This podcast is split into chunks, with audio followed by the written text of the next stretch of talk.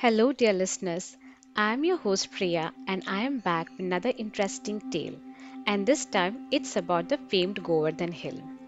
I am assuming that most of you may have heard stories about Sri Krishna's childhood escapades. Stories of his mischiefs with his friends, his magical flute captivating the gopis, the fights with Rakshasas, and so on. Amongst these tales, one that is legendary is that of Sri Krishna lifting Govardhan Giri with his tiny finger to give shelter to the villagers of Vrindavan when Indradev was unleashing his wrath in the form of heavy rains and violent storms. Govardhan Giri has served as the main setting for many stories related to Sri Krishna. It is still considered a holy hill as Sri Krishna performed many transcendental pastimes there. So, was Govardhan Giri always present in Vrindavan? If not, what is the origin of Govardhan? Let's dive into the story to know more. As the time came for Sri Krishna and Srimati Radharani to leave Goloka Vrindavan, their heavenly home, and make their appearance on earth, Sri Krishna informed Srimati Radharani that they should prepare for their descent into the material world. Srimati Radharani replied that she won't be happy unless Yamuna Nadi and Govardhan Giri are present on earth. Sri Krishna smiled and told her that they have already made their appearance on earth and are now awaiting their arrival. On Salmali Dweep, wife of mountain king Dronachala gave birth to a son whom they named Govardhan. On his birth, the demigod showered him with flowers, and all the great mountains led by Sumeru offered their respects and performed parikrama, as he had descended from Goloka Vrindavan. Govardhan soon grew into a stunning and majestic hill, adorned with exquisite flowers, caverns, winding creepers, fruit bearing trees, gushing streams, and variety of birds. Pulastya Muni once visited the island and was mesmerized by the natural splendor and tranquility that surrounded Govardhan. He was traveling to Kashi, and while Kashi had the holy Ganga river, there were no hills that possessed such divinity. He felt that Govardhan would be an ideal place for him to meditate and attain liberation. With this thought in mind, he approached Dronachala, who welcomed him warmly and inquired as to how he may assist Pulastya Muni. And he said, O Mountain King Dronachala, I am traveling to Kashi. Please offer me your son Govardhan. With his and river Ganga's presence, Kashi will be a sacred place. Dronachala was upset to hear this and was reluctant to part with his beloved son. But Govardhan consented to the request as he was worried that Pulastya Muni would curse his father if the request was turned down. Govardhan said, I will travel with you to Kashi on one condition. You must carry me with your right hand the entire time and never set me down.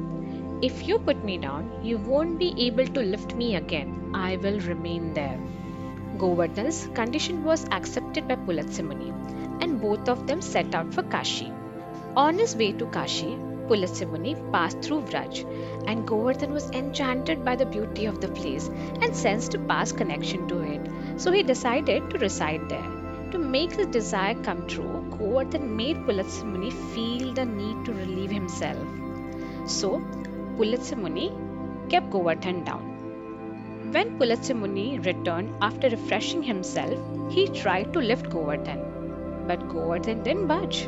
Pulastya Muni was unable to lift him despite of his mystical abilities. He soon realized that Govardhan had tricked him and became enraged. He cursed Govardhan, saying that he would shrink by the size of a mustard seed and will eventually sink into the ground. Govardhan happily accepted this curse as he became aware that Sri Krishna is, go- is soon going to make an appearance on earth and he will be blessed with his presence. It is said that due to this curse, Govardhan Giri, who was formerly thought to be nearly 30,000 meters high, is currently around 25 meters high. It is also believed that Govardhan Giri and Yamuna Nadi will completely disappear by the end of the Kali Yuga. But apart from Pulastya Muni and Sri Krishna, there is someone else who lifted Govardhan, and there is a mention of this in the stories related to the construction of Ramasetu. So here's what happened. Sri Ram's Vanar Sena travelled in all directions to bring rocks, stones, and mountains for building the Ramasetu. Hanuman was also entrusted with this task, and he noticed a large mountain and went ahead to lift it.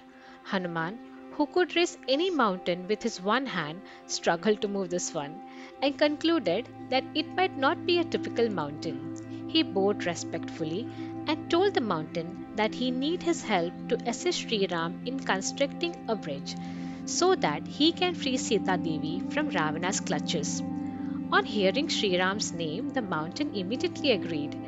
When they were on their way to the Setu, they were informed that the construction of the bridge has been completed and that the Sena could stop bringing the materials. When Hanuman heard this news, he gently laid the mountain down, as it was no longer required. The mountain was extremely sad that he couldn't be of any assistance to Sri Ram and asked Hanuman to inform Sri Ram about his agony. When Sri Ram heard this from Hanuman, he was moved by the mountain's devotion and prophesied that in Dwapar Yuga he would return to earth as Sri Krishna and that their friendship would play a legendary role.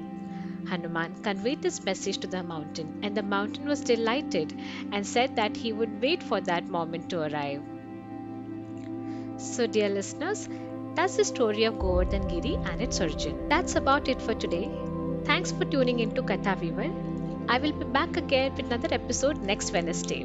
Bye bye.